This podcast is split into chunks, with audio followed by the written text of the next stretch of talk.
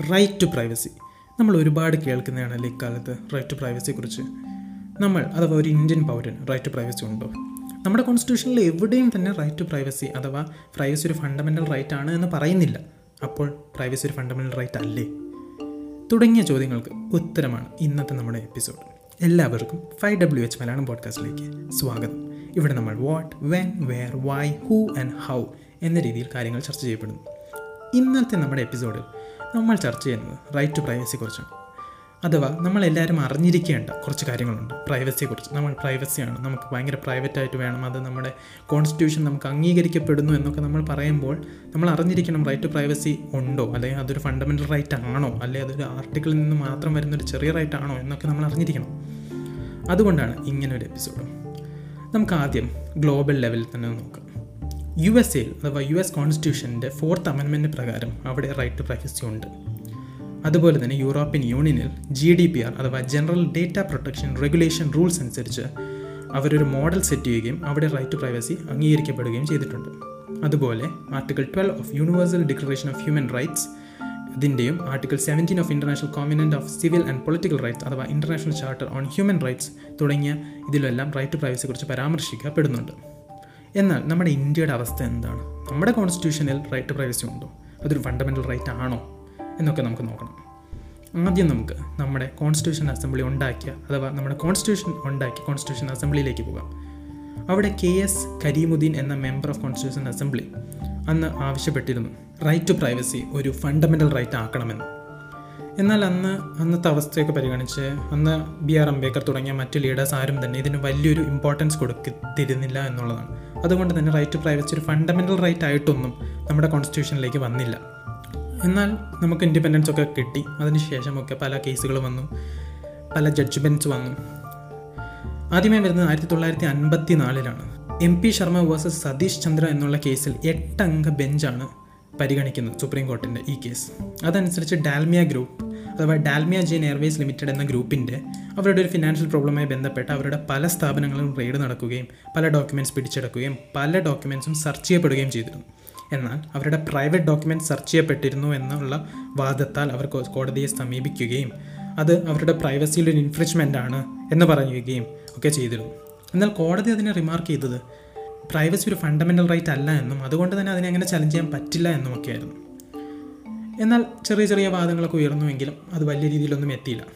പിന്നീട് ഒരു കേസ് വരുന്നത് Kharak Singh versus state of Uttar Pradesh ആയിരത്തി തൊള്ളായിരത്തി അറുപത്തിരണ്ടിൽ ആറംഗ ബെഞ്ച് പരിഗണിച്ചൊരു കേസാണ് അതനുസരിച്ച് ഖരക് സിംഗ് എന്നൊരാളിനെ പോലീസ് സസ്പെക്ട് ചെയ്യുകയും ഒരു ഡാക്കോട്ടി കേസിൽ അഥവാ ഒരു ആയുധധാരികളായി പോയി ഒരു സ്ഥലം കൊള്ളയടിക്കുകയും കൊലപാതകങ്ങളൊക്കെ നടത്തുന്ന ഒരു കേസിൽ അതനുസരിച്ച് അദ്ദേഹത്തിന്റെ വീട്ടിൽ ഇടയ്ക്കിടയ്ക്ക് വിസിറ്റ്സ് നടക്കുക സെർച്ച് ചെയ്യുക ട്രാക്ക് ചെയ്യുക പോകുന്ന സ്ഥലങ്ങളൊക്കെ നോക്കുക പോകാതിരിക്കുക എന്ന് പറയുക എന്നുള്ള പല പല കാര്യങ്ങൾ നടന്നിരുന്നു. എന്നാൽ ഈ കേസ് സുപ്രീം കോടതിയിൽ എത്തിയപ്പോൾ സുപ്രീം കോടതി പറഞ്ഞത് പ്രൈവസി ഒരു ഫണ്ടമെന്റൽ റൈറ്റ് അല്ല. അതുകൊണ്ട് തന്നെ അതിനെക്കുറിച്ചൊന്നും പറയാൻ പറ്റില്ല എന്നാണ്. അതുപോലെ പക്ഷേ അദ്ദേഹം എവിടെയെങ്കിലും പോകുമ്പോൾ അതിനെ തടഞ്ഞു നിർത്തിയോ ഒന്നും തന്നെ ചെയ്യാൻ പറ്റില്ല. കാരണം അതൊരു ഫണ്ടമെന്റൽ റൈറ്റ് ആണ്. റൈറ്റ് ടു ട്രാവൽ ഒരു ഫണ്ടമെന്റൽ റൈറ്റ് ആണെന്ന് നമുക്കറിയാം. ആർട്ടിക്കൽ നയന്റീനിലൊക്കെ ഉൾപ്പെടുത്തിയിരുന്ന ഒരു ഫണ്ടമെന്റൽ റൈറ്റ് ആണ് എന്ന് നമുക്കറിയാം. എന്നാൽ ഇതിനെതിരെ നല്ല രീതിയിൽ വിമർശനങ്ങൾ വന്നിരുന്നു കാരണം റൈറ്റ് ടു പ്രൈവസി കുറിച്ചാണ് നമ്മൾ സംസാരിക്കുന്നത്.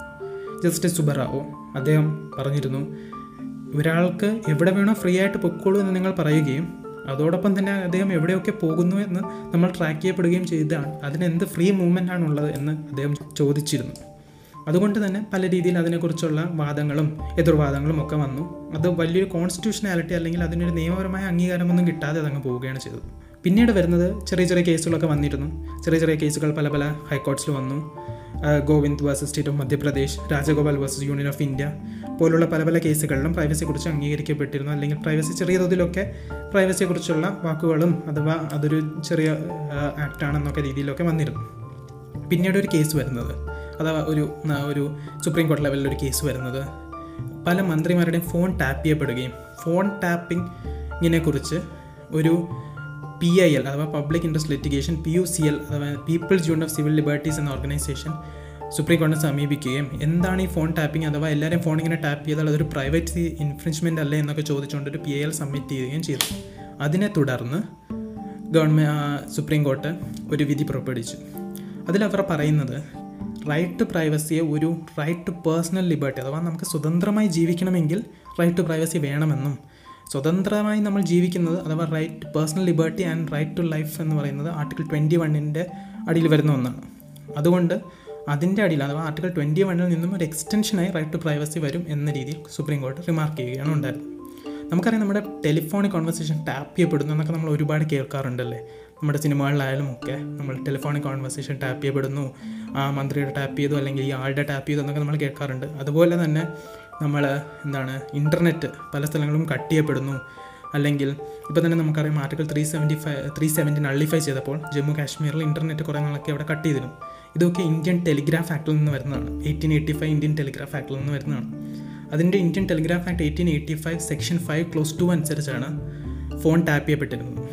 എന്നാൽ ഇതിനെതിരെയാണ് സുപ്രീം കോർട്ട് അന്ന് പറഞ്ഞിരുന്നത് ഇങ്ങനെ പ്രൈവസിയാണ് അഥവാ ഫോൺ ടാപ്പ് ചെയ്യപ്പെടുന്ന ഒരു പ്രൈവറ്റ് പ്രോപ്പർട്ടിയാണ് അതിനെ അങ്ങനെ ടാപ്പ് ചെയ്ത് എന്നാൽ ചെയ്താൽ അദ്ദേഹത്തിന്റെ ഒരു പേഴ്സണൽ ലിബർട്ടി അഥവാ സ്വതന്ത്രമായി ജീവിക്കാനുള്ള അവകാശത്തെയാണ് ഇൻഫ്രിഞ്ച് ചെയ്യുന്നത് അഥവാ തടസ്സപ്പെടുത്തുന്നത് എന്നൊക്കെ പറഞ്ഞ് ആർട്ടിക്കിൾ ട്വന്റി വണ്ണിന്റെ അടിയിലേക്ക് കൊണ്ടുവന്നു.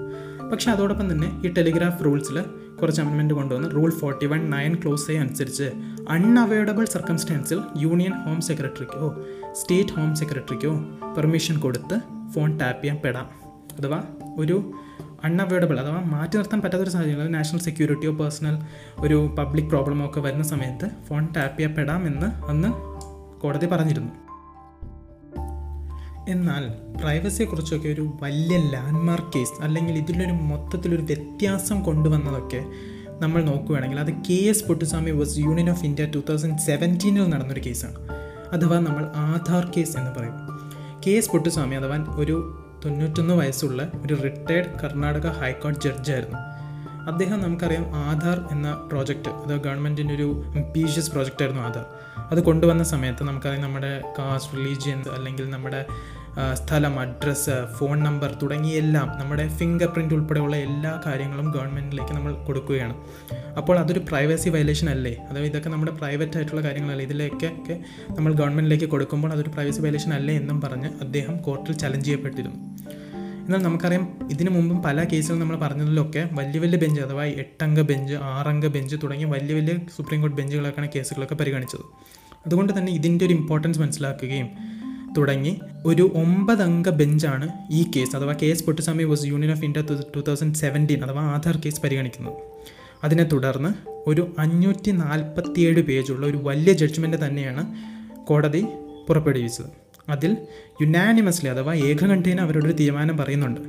റൈറ്റ് ടു പ്രൈവസി എന്ന് പറയുന്നത് നമ്മുടെ ആർട്ടിക്കിൾ ഫോർട്ടീൻ അഥവാ നമ്മുടെ right to equality article nineteen right to freedom article twenty one right to life and personal liberty തുടങ്ങിയവയിൽ നിന്നും വരുന്ന അത് അഥവാ അതിന്റെ ഒരു എക്സ്റ്റൻഷനായി കണക്കാക്കപ്പെടണം എന്നാണ് സുപ്രീം കോടതി അത് പറഞ്ഞത്. അതായത് റൈറ്റ് ടു പ്രൈവസി ഒരു ഫണ്ടമെന്റൽ റൈറ്റ് ആണ്. ഇന്ന് നമ്മൾ നോക്കുവാണെങ്കിൽ റൈറ്റ് ടു പ്രൈവസി ഒരു ഫണ്ടമെന്റൽ റൈറ്റ് ആണ്. ഇതിന്റെയൊക്കെ ഒരു കോൺസ്റ്റിറ്റ്യൂഷനാലിറ്റി നോക്കുവാണെങ്കിൽ article fourteen article nineteen article twenty one തുടങ്ങിയവയിൽ നിന്നാണ് വരുന്നത്. അതുകൊണ്ട് തന്നെ ഇതൊക്കെ കറക്റ്റായിട്ട് കവർ ചെയ്യുന്നുണ്ടെന്നും അല്ലെങ്കിൽ ആർട്ടിക്കിൾ ഫോർട്ടീനും നയന്റീനും ട്വന്റി വണ്ണും അനുസരിച്ച് റൈറ്റ് ടു പ്രൈവസി കറക്റ്റായിട്ട് കവേർഡ് ആണെന്നും അതിന്റെ ഒരു പ്രത്യേക ആർട്ടിക്കിൾ വേണ്ട എന്നും അന്ന് സുപ്രീം കോടതി പറഞ്ഞിരുന്നു. അതിനെ തുടർന്ന് നമുക്ക് ഇന്ന് നമ്മൾ എൻജോയ് ചെയ്യുന്ന അഥവാ നമുക്ക് പറയാൻ നമ്മൾ പറയുന്നുണ്ട് നമുക്ക് പ്രൈവസി ഉണ്ട്.